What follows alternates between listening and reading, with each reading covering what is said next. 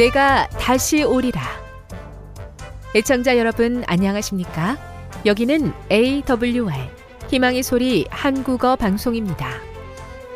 본 방송은 천국 복음을 온 세상에 전파하기 위해 제7일 안식일 예수재림교회가 설립한 세계 방송망입니다. AWR 희망의 소리는 유럽, 라틴 아메리카, 아프리카, 러시아, 아시아의 방송망을 통해 전 세계에 복음을 전파하고 있습니다. AWR 아시아 희망의 소리 방송국은 한국어 방송을 매일 8시간씩 송출하고 있습니다. 희망의 소리 방송은 인터넷과 스마트폰을 통해서도 언제나 청취하실 수 있습니다. 들으실 수 있는 인터넷 주소는 awr.org입니다. 이 시간 희망의 소리 한국어 방송과 함께 보람있고 유익한 시간 되시기 바랍니다. 내가 다시 오리라. 여기는 AWR 희망의 소리 한국어 방송입니다.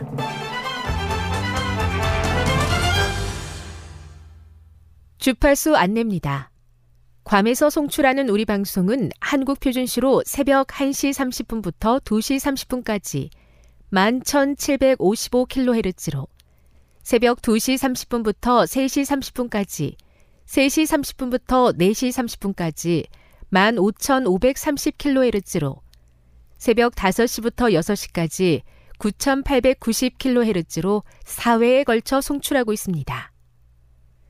스리랑카에서 송출하는 우리 방송은 한국 표준시로 밤 9시부터 10시까지 15,530kHz로 우즈베키스탄에서는 새벽 3시부터 4시까지 새벽 4시부터 5시까지 9,760kHz로 타지키스탄에서는 밤 9시부터 10시까지 15,255kHz로 송출하고 있습니다. 애청자 여러분의 많은 청취 바랍니다.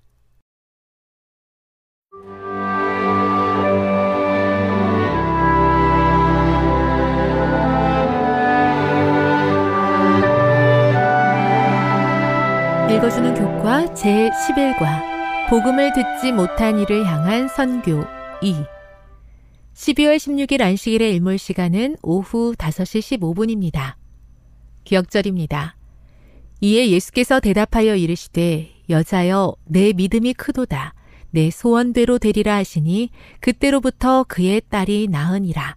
마태복음 15장 28절 사랑의 하나님은 태초부터 잃어버린 자녀들을 찾아오셨고 오늘날도 동일한 사랑의 하나님이 잃어버린 자들을 찾고 계신다. 그중 많은 이들은 도시에 살고 있다. 2018년 유엔은 세계 인구의 55%가 도시 지역에 거주하고 있으며 시간이 지속된다면 2050년에는 이 수치가 68%까지 증가할 것이라고 연구 결과를 발표했다. 도시에 있는 사람들에게 복음을 증거해야 하는 것은 선택의 여지가 없는 명백한 현실이다. 그러나 많은 하나님의 백성들은 도시에 증거하라는 부름을 받았을 때 요나처럼 이런저런 이유를 대며 그 일을 피한다. 무엇이든지 전에 기록된 바는 우리의 교훈을 위하여 기록된 것이니 우리로 하여금 인내로 또는 성경의 위로로 소망을 가지게 함이니라. 로마서 15장 4절. 요나의 이야기 역시 오늘날 거대한 도시 앞에서 주저하는 우리를 위해 기록된 것이다. 예수님은 이 땅에 계실 때 이스라엘 안에 있는 사람들 뿐만 아니라 이방 지역, 즉 유대인과 선택된 백성이 아닌 다른 사람들을 위해서도 봉사하셨다. 이번 주에는 두로와 시돈에서 있었던 그리스도의 선교에 관하여 공부하면서 오늘날 우리 삶에 적용할 수 있는 교훈을 찾아보자. 학습 목표입니다. 깨닫기. 하나님은 거대한 도시와 이방 지역에도 복음이 전해지기를 원하신다. 느끼기.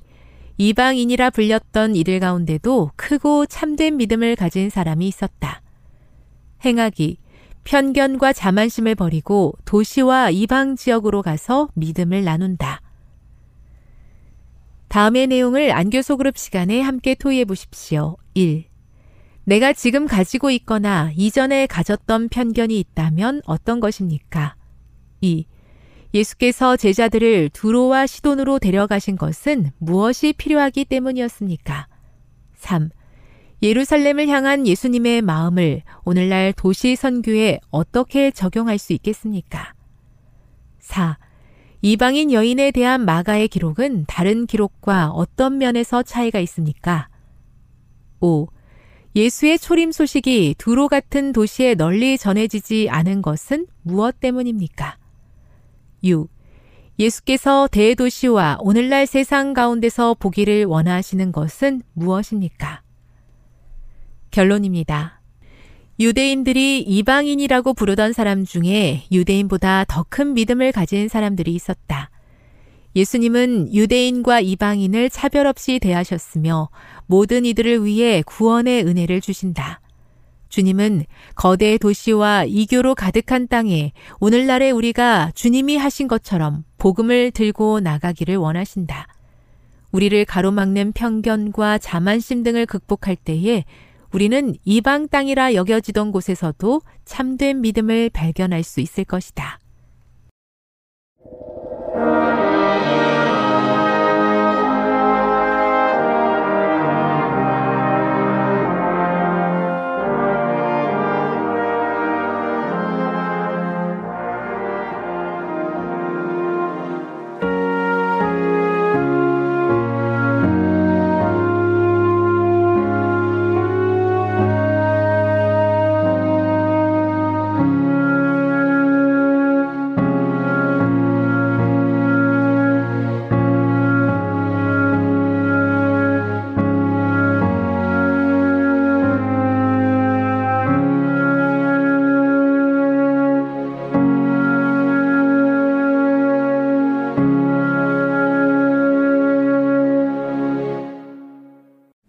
자비로운 아버지 하나님, 이 아름다운 안식일 아침, 저희가 주님을 예배하러 모였사오니 이곳에 강림하셔서 저희의 기도와 찬양과 경배를 받아 주시옵소서. 오늘도 저희가 주의 말씀을 기다리오니 주여 우리에게 말씀해 주셔서 이 말씀이 어둡고 어지러운 세상에서 우리 발에 등불이 되게 해 주시옵소서. 이제 저희가 예배를 시작하오니 모든 순서를 통하여 오직 아버지 홀로 영광받아 주시옵시기를 예수 그리스도의 이름으로 기원하옵나이다. 아멘. 교동문 835장 그리스도인 사랑 새 계명을 너희에게 주노니 서로 사랑하라. 내가 너희를 사랑한 것 같이 너희도 서로 사랑하라. 너희가 서로 사랑하면 이로써 모든 사람이 너희가 내 제자인 줄 알리라. 형제들아, 내가 우리 주 예수 그리스도의 이름으로 너희를 권하노니 모두가 같은 말을 하고 너희 가운데 분쟁이 없이 같은 마음과 같은 뜻으로 온전히 합하라. 사랑에는 거짓이 없나니 악을 미워하고 선에 속하라. 형제를 사랑하여 서로 우애하고 존경하기를 서로 먼저 하며 부지런하여 게으르지 말고 열심을 품고 주를 섬기라.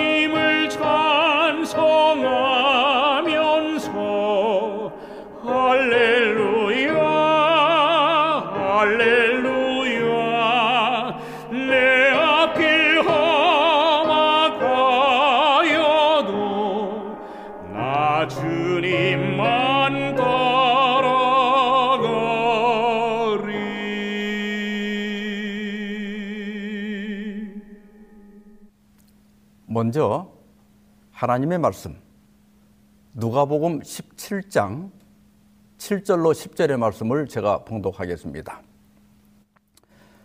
너희 중 누구에게 밭을 갈거나 양을 치거나 하는 종이 있어 밭에서 돌아오면 그더러 곧 와 앉아서 먹으라 말할 자가 있느냐 도리어 그더러 내 먹을 것을 준비하고 띠를 띠고 내가 먹고 마시는 동안에 수종 들고 너는 그 후에 먹고 마시라 하지 않겠느냐? 명한 대로 하였다고 종에게 감사하겠느냐? 이와 같이 너희도 명령 받은 것을 다 행한 후에 이르기를 우리는 무익한 종이라. 우리가 하여야 할 일을 한 것뿐이라 할지니라. 비유로 말하라. 세 번째 시간으로 할 일을 한 것뿐이라 이런 제목으로 무익한 종의 비유를 살펴보고자 합니다. 미국의 심리학자이자 정신분석학자인 에리 프롬이 1956년에 출판한 사랑의 기술이라고 하는 책이 있습니다. 프롬은 이 책의 첫 장에서 많은 사람들이 사랑을 갈구하고 사랑과 관련된 영화를 감상하고 수백 가지 사랑의 노래를 듣는다. 그러면서도 사랑에 대해 배우려고 하는 사람은 거의 없다고 말합니다. 그리고 사람들이 사랑에 대해 오해하고 있는 세 가지를 지적합니다. 첫째는 대부분의 사람들은 사랑의 문제를 사랑하는, 즉, 사랑할 수 있는 능력의 문제로 보기보다는 사랑받는 문제로 보고 있다. 따라서 사람들은 어떻게 하면 사랑을 받을 수 있는가? 어떻게 하면 사랑스러워지는가에 관심을 갖는다는 겁니다. 둘째는 사랑의 문제는 능력의 문제가 아니라 대상의 문제라고 생각한다. 그래서 사랑하는 것은 단순한 것이고 사랑하거나 사랑받을 올바른 대상을 찾는 일이 어려운 문제라고 생각한다는 겁니다. 그래서 싼 값에 좋은 물건을 사려는 거래가 사랑에서도 이루어지고 있다는 겁니다. 셋째는 사랑에 빠진다는 최초의 경험과 사랑하고 있다는 영속적인 상태. 좀 더 명확하게 말하자면 사랑에 머물러 있다는 상태를 혼동하고 있다 그랬습니다. 그래서 처음에 느꼈던 사랑의 감정이 사라지고 나면 그 빈자리는 적대감과 실망, 그리고 권태로 채워지게 된다는 겁니다. 프롬은 진정한 사랑이란 사랑을 받는 것이 아니고 사랑할 줄 아는 능력이라고 말합니다. 그래서 사랑은 타고나는 것이 아니라 기술이라는 겁니다. 여러분, 기술이 뭡니까? 이 교회에 피아노가 있죠? 누구나 피아노를 칠 수 있나요? 아니죠? 왜요? 기술이기 때문입니다. 사랑이 기술이라면 사랑도 배우고 연습해야 하는 것입니다. 그래야 올바른 사랑, 받는 것이 아니라 주는 사랑을 할 줄 알게 되는 것입니다. 오늘 본문에 무익한 종의 비유는 우리에게 믿음을 더하여 달라는 제자들의 요청에 답으로 주신 것입니다. 예수님은 이 비유를 말씀하시기 전에 너희가 겨자씨만한 믿음이 있다면 뽕나무를 뿌리째 뽑아서 바다에 심을 수 있다고 말씀하셨습니다. 이 말씀이나 마태복음 11장 20절에 산을 옮긴다는 말씀이나 현실에서 무조건 그런 일이 일어날 수 없다는 것은 알고 계시죠? 겨자씨의 비유를 말씀하신 것은 믿음은 양이 아니라 질이 중요하다는 것을 가르치기 위한 것입니다. 더 큰 믿음이 필요한 것이 아니고 더 진실된 믿음이 필요하다는 겁니다. 참된 믿음만 있다면 아무리 작은 믿음이라도 어떤 어려움도 극복할 수 있고 불가능해 보이는 일들을 해결할 수 있다는 뜻입니다. 그리고 나서 오늘 본문에 무익한 종의 비유를 말씀하셨습니다. 이 비유는 우리가 가져야 할 올바른 믿음의 질을 가르쳐 주시기 위한 것입니다. 뽕나무와 산을 옮기는 믿음은 과연 어떤 믿음인가 하는 것입니다. 이 비유에는 당시 종들의 처지와 그들이 받는 대우가 잘 묘사되어 있습니다. 종이 하루 종일 일하고 저녁에 돌아옵니다. 요즘 주인이라면 수고했네. 어서 와서 저녁 먹게. 이랬을 겁니다. 그러나 그 당시에는 상상도 못할 일입니다. 주인이 뭐라고 합니까? 내 먹을 것을 준비하고 띠를 띠고 내가 먹고 마시는 동안에 수종 들고 너는 그 후에 먹고 마시라 하지 않겠느냐? 제자들이 뭐라고 대답했을까요? 성경에는 생략되었지만 당연한 말씀입니다. 그랬을 겁니다. 그 다음에 명한 대로 하였다고 종에게 감사하겠느냐? 제자들이 뭐라고 했을까요? 말도 안 됩니다. 그랬을 겁니다. 우리 성경에는 없지만 제임스 왕 역에는 예수께서 나는 아니라고 생각한다고 말한 것으로 되어 있습니다. 그리고 예수님은 제자들에게 그리고 우리에게 이렇게 말씀하셨습니다. 너희도 명령받은 것을 다 행한 후에 이르기를 우리는 무익한 종이라 우리가 하여야 할 일을 한 것뿐이라 할지니라. 어찌 보면 예수님이 참 야박하신 분이 아닌가 하는 생각이 듭니다. 오늘 교회 식사 당번을 맡아 실컷 수고했으면 오늘 참 수고 많았다. 나중에 하늘에서 다 갚아줄게. 이래야 정상 아닙니까? 그런데 뭐라고 뭐라고 하라고요? 저는 무익한 중입니다. 그저 할 일을 한 것뿐입니다라고 하라. 만일 담일 목사님이 오늘 식사 당번을 하신 집사님에게 이렇게 말씀하시면 다음 안식일에 교회 안 올지도 모르겠습니다. 예수님은 이 비유를 통해 우리에게 무엇을 가르치려고 하시는 것일까요? 첫째는 일하는 정신. 하나님 나라에서 어떤 마음가짐을 갖고 일해야 하는가를 가르치고자 하신 것입니다. 예수님을 찾아왔던 젊은 부자 관원이 제자가 되기를 포기하고 돌아간 후에 예수님은 부자가 천국에 들어가는 것이 낙타가 바늘기로 들어가는 것보다 어렵다고 말씀하셨습니다. 제자들은 큰 충격을 받았습니다. 부자가 못 들어간다면 우리는 어떻게 됩니까? 그래서 베드로가 말했습니다. 보소서 우리가 모든 것을 버리고 주를 따라 싸운데 그런즉 우리가 무엇을 얻으리까? 우리가 무엇을 얻으리까? 당연한 질문이지만 순수하지 않은 질문입니다.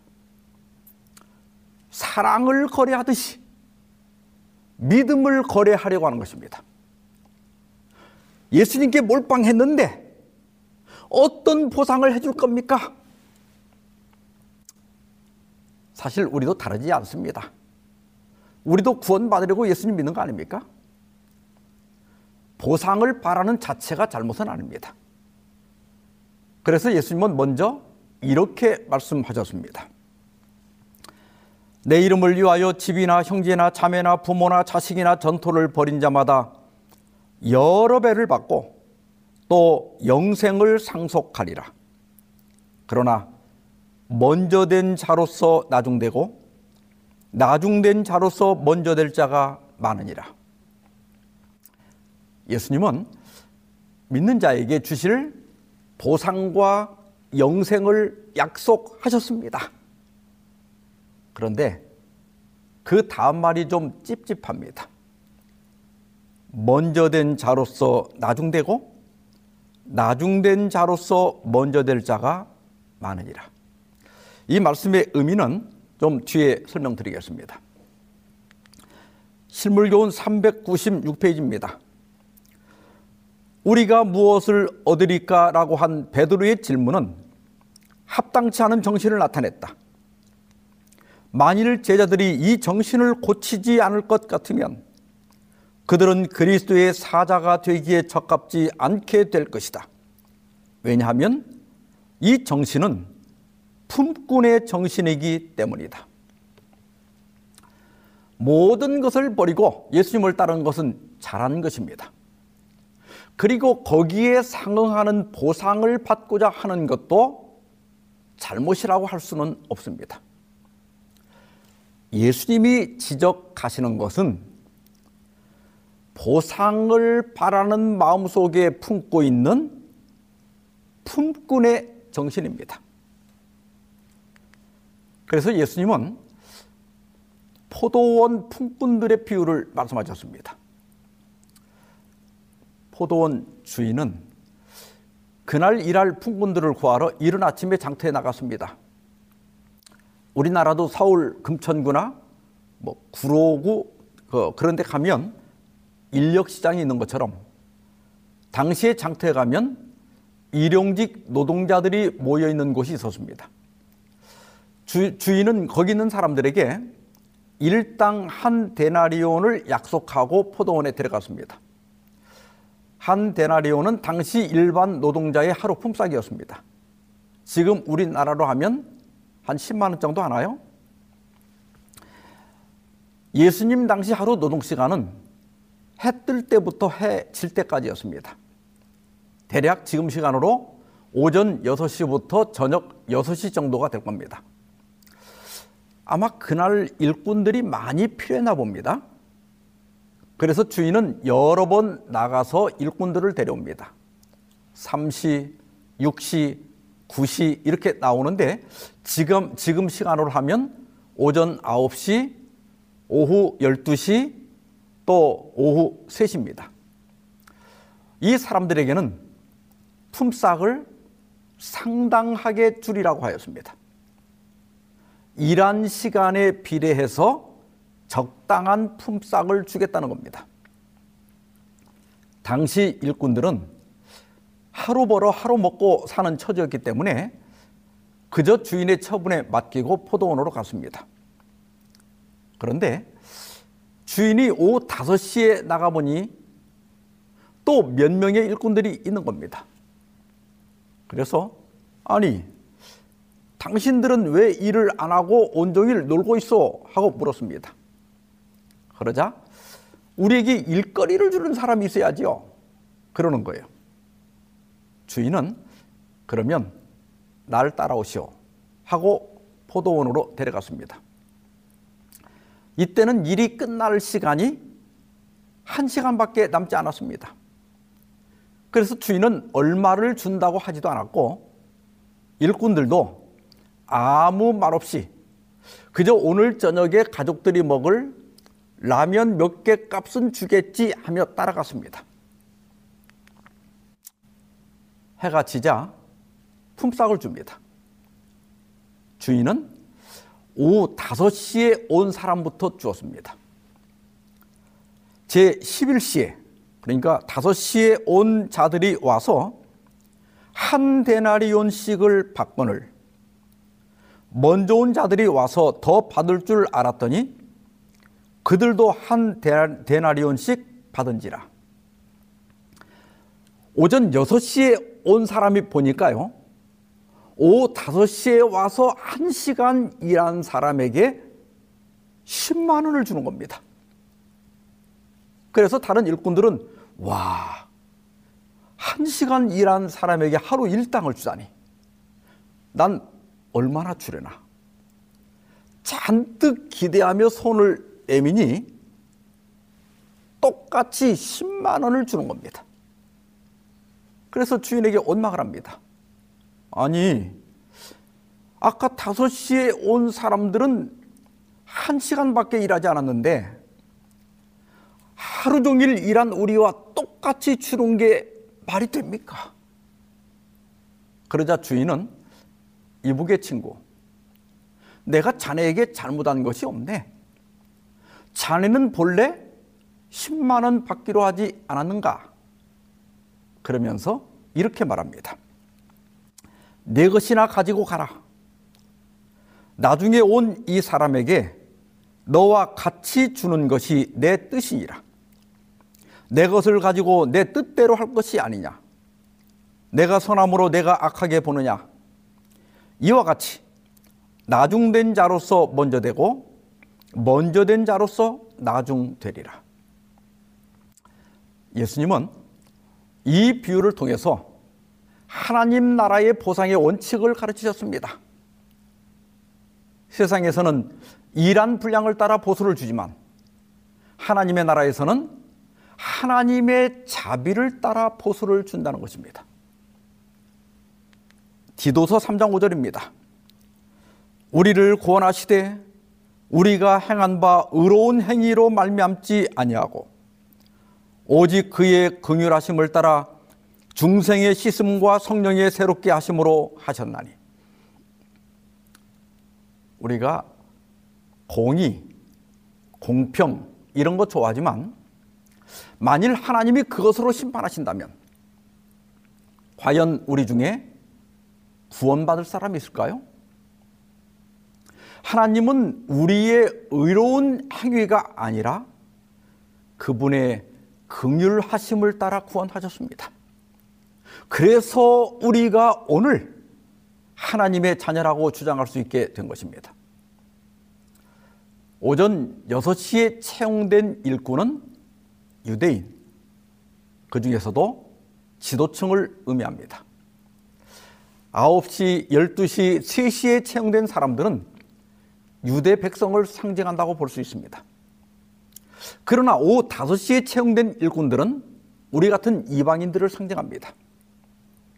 하루 종일 그들을 채용하는 사람이 없었듯이 우리 또한 언약 밖에 있었고 어떤 약속도 받지 못했습니다. 우리는 그저 하나님의 긍휼하심, 그분의 자비로 말미암아 하나님의 자녀가 된 것입니다.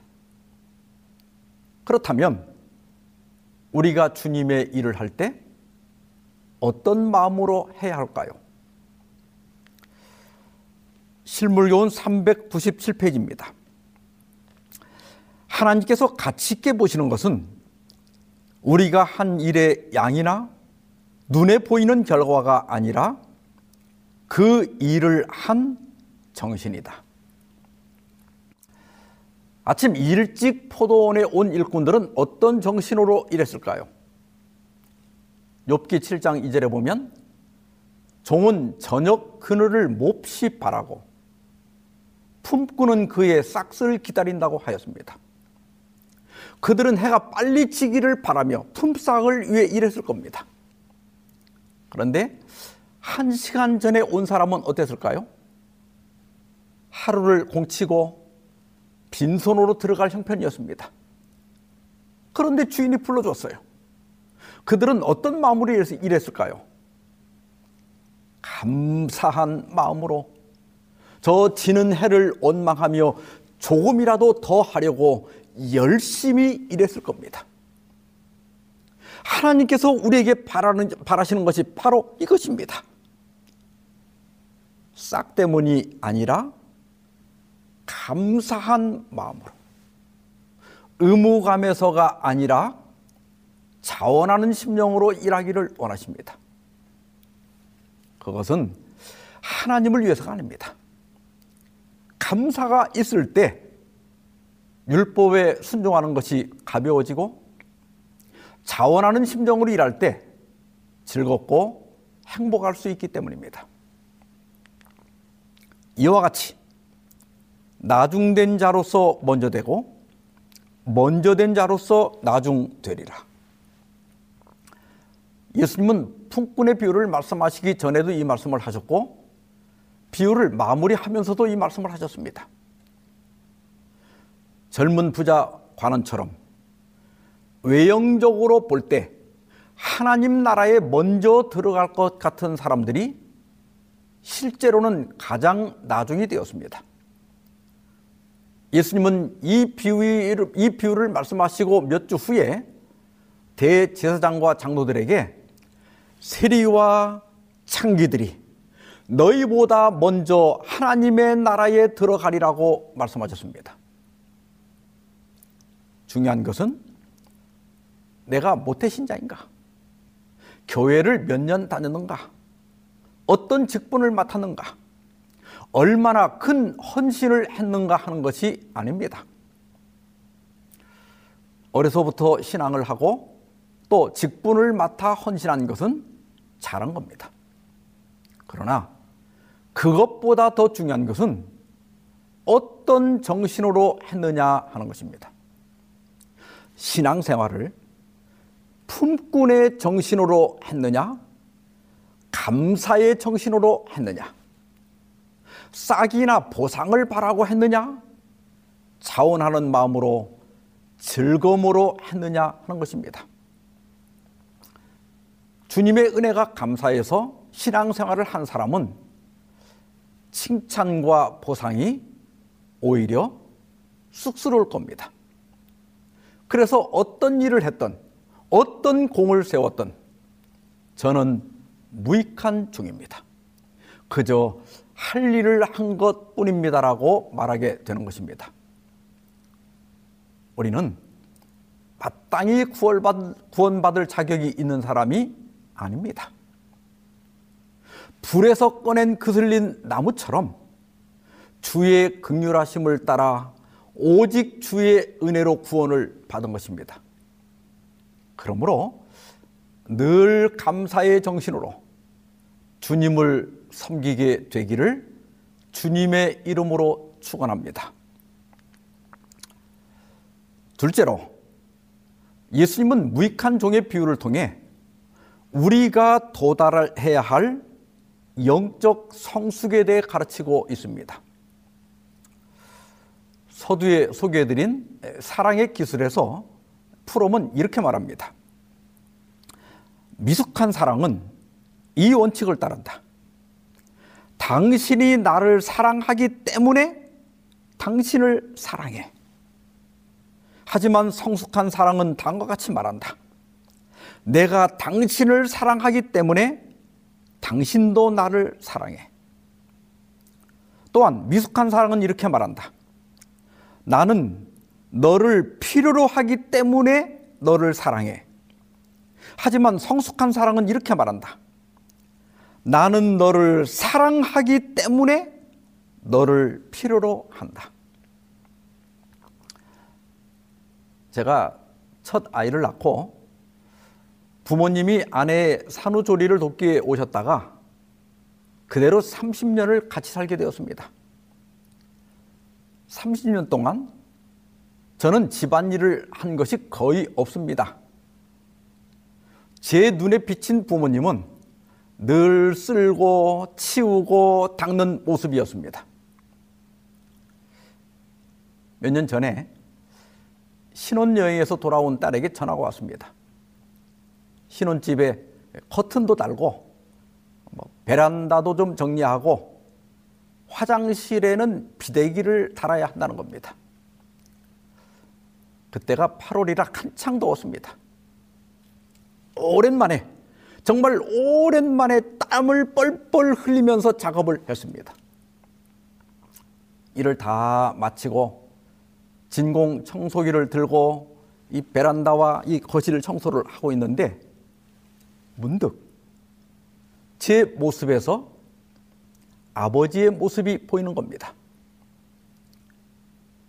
30년 동안 제가 집안일에 신경 쓰지 않고 목회에만 전념할 수 있도록 청소기를 돌리던 그 모습이 떠올라 딸과 아내 몰래 눈물을 훔쳐야 했습니다.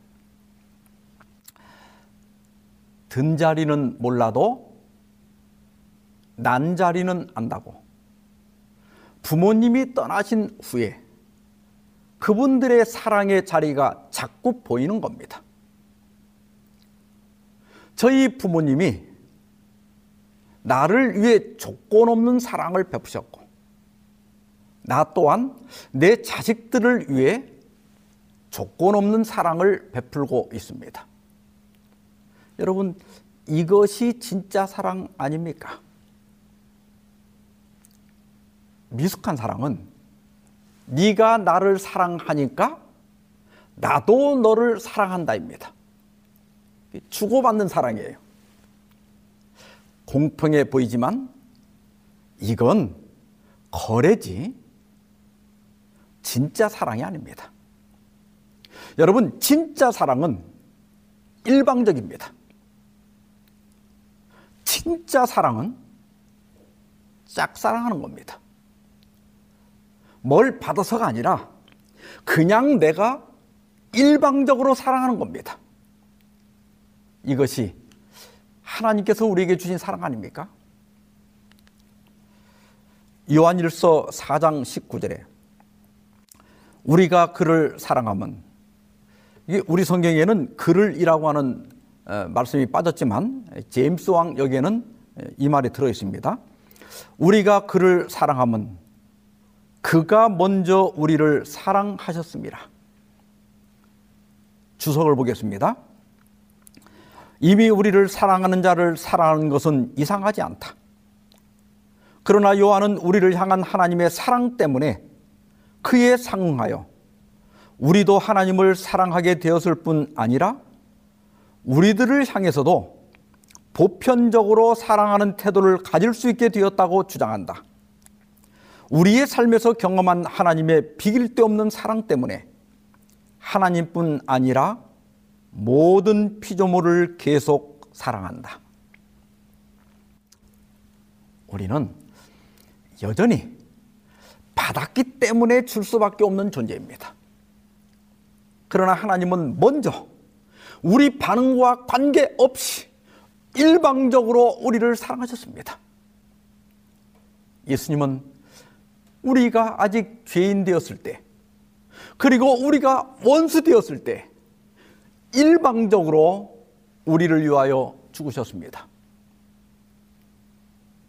사도 바울은 고린도 후서 5장 14절에서 그리스도의 사랑이 우리를 강권하시는도다 하였습니다.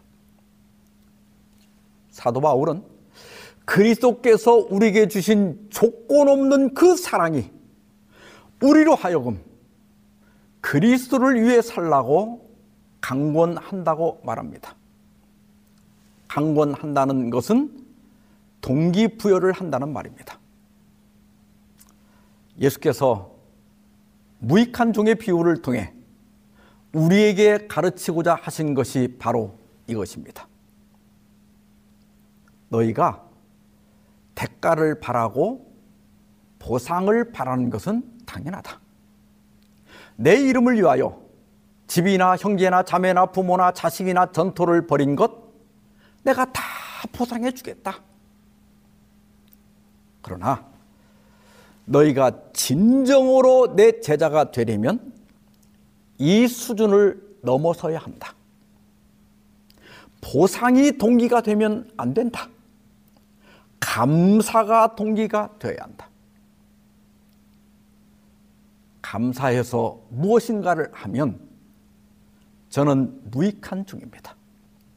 제가 하여야 할 일을 한 것뿐입니다라고 말할 수 있게 된다. 그런 말씀입니다. 실물교훈 398, 399페이지입니다. 하나님께서는 우리에게 약속하신 당신의 축복을 감사하게 생각하기를 원하신다. 그러나 그분은 우리가 보상받는 일에 열중하거나 우리가 행하는 의무에 대해 모두 다 보수를 받아야 한다는 생각을 갖지 않기를 바라신다. 우리는 보상을 받기 위해서 너무 조급하게 행하지 말 것이며 보수 여하를 막론하고 옳다고 생각하는 일을 해야 한다. 하나님과 동료 인간들에 대한 사랑이 우리의 행동의 동기가 되어야 한다. 보상 때문이 아니라 어떤 대가 때문이 아니라 그것을 하는 것이 옳으니까 그것이 하나님의 뜻이고 하나님을 기쁘게 하는 것이니까 그냥 하는 것입니다. 이 단계가 인간이 도달할 수 있는 최고의 단계입니다. 미국의 심리학자인 메슬로는 심리학이 주로 정신병리학의 치중에 있을 때 건강 심리학이 필요하다고 생각해서 자기 실현적 인간에 관해 연구하고 1943년에 욕구 단계서를 발표했습니다.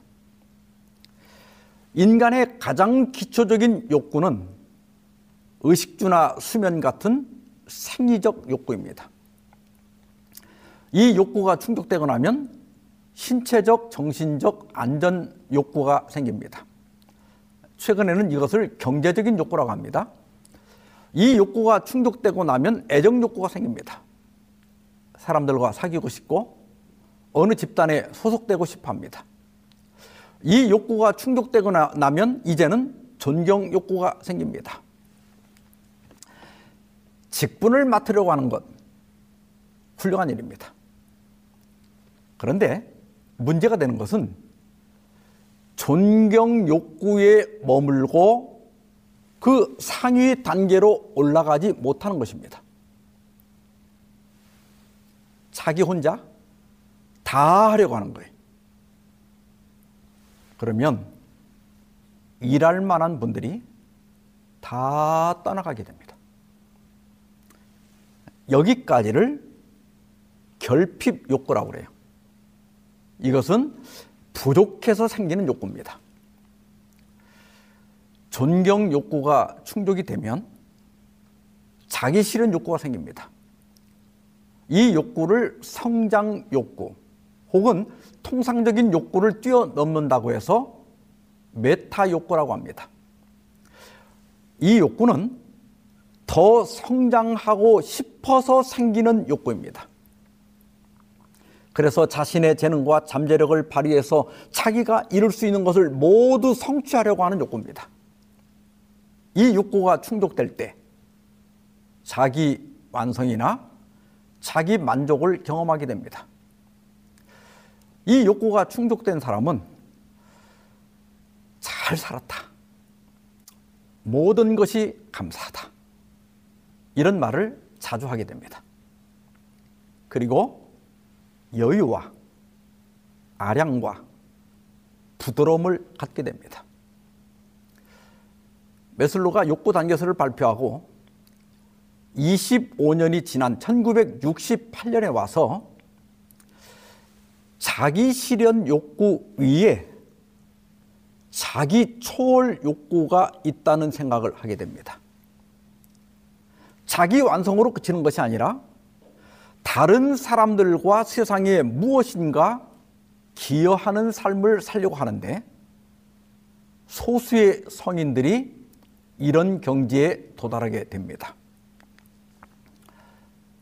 올해 만 103세가 되신 김형석 교수님이 지난 2017년 97세 때 한 방송에서 100년을 사는 법이란 주제로 강연하면서 이런 말씀을 하셨습니다. 이 30대 중반까지는 연정으로 살지만 30대 중반이 넘으면 애정으로 삽니다. 그러다 70쯤 되어 손주가 생기면 인간애로 변합니다. 내가 20여 년간 아내 병간호를 했는데 친구들이 어떻게 그렇게 하나? 난 4, 5년 이상은 못할 것 같아. 그러나 겪어보면 압니다. 그때는 애정이 아니라 인간애가 있어요. 옆집 사람도 그때는 도와주게 돼 있다고. 이 말씀을 들으면서 이분은 자기 초월 욕구에 도달하신 것이 아닌가 하는 생각이 들었습니다. 우리가 잘 살면 연정에서 애정으로, 애정에서 인간애로 발전할 수 있다는 겁니다. 영적 성숙을 간단하게 정리하면 3단계로 정리할 수 있습니다. 첫째, 유아 단계는 받기만 하는 단계입니다. 어린아이들이 그렇지 않습니까? 그 다음에 청년 단계가 되면 주고 받는 단계입니다. 네가 나를 사랑하면 나도 너를 사랑하겠다 이거죠. 그러나 장년 단계가 되면 주기만 하는 단계입니다. 무엇을 받았기 때문에 혹은 어떤 대가를 바래서 주는 게 아닙니다. 그냥 내가 마땅히 할 일이라서 주는 겁니다. 주는 자체가 나의 기쁨이고 나의 행복이 됩니다. 이것이 하나님의 사랑이고 부모님의 사랑이고 내가 또 내 자식에게 주어야 할 사랑입니다. 사도행전 20장 35절입니다. 범사에 여러분에게 모본을 주신 바와 같이 수고하여 약한 사람들을 돕고 또 주 예수께서 친히 말씀하신 바 주는 것이 받는 것보다 복이 하심을 기억하여야 할지니라. 주는 것이 받는 것보다 복이 있다. 예수님이 친히 하신 이 말씀은 사도 바울에 의해 우리에게 전해지고 있습니다. 여기 복은 기쁨, 행복 이런 것들을 의미합니다. 주는 것이 받는 것보다 기쁘다, 행복하다 그런 뜻입니다. 받는 것보다 줄 때 진정한 행복이 있습니다. 하나님은 본성적으로 주기만 하는 분입니다.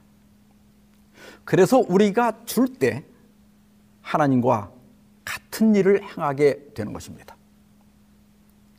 할 일을 다 하고 그리고 우리는 무익한 중입니다. 그저 우리가 하여야 할 일을 한 것뿐입니다.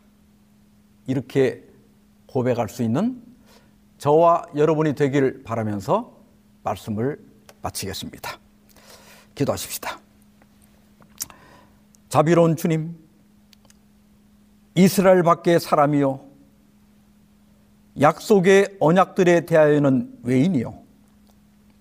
세상에서 소망도 없고 하나님도 없었던 저희들을 구원하시고 하나님의 자녀 삼아주시고 우리 가슴에 복된 소망을 주셔서 감사합니다. 주님의 은혜를 늘 기억하게 하셔서 율법에 순종하거나 교회를 섬길 때 감사의 정신으로 하게 하여 주시옵소서. 저희로 주는 것이 받는 것보다 복이 있다는 것을 기억하게 하시고 주고 베푼 후에 다만 할 일을 한 것뿐이라고 고백할 수 있는 진실한 믿음을 갖게 하여 주시옵시기를 우리 주 예수 그리스도의 이름으로 기도하옵나이다. 아멘.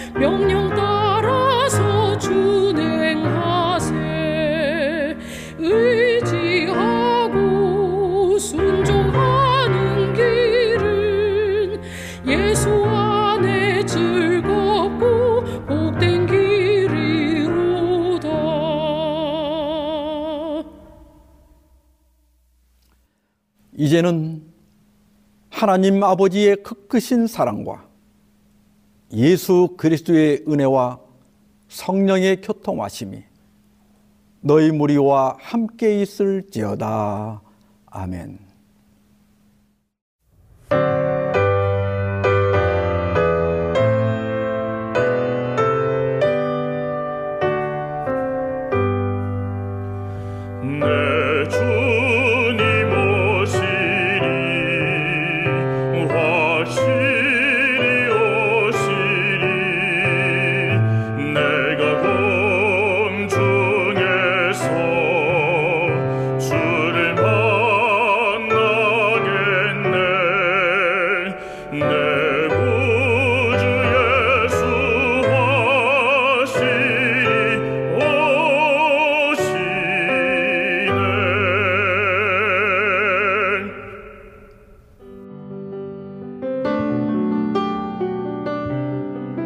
행복한 시간 되셨습니까?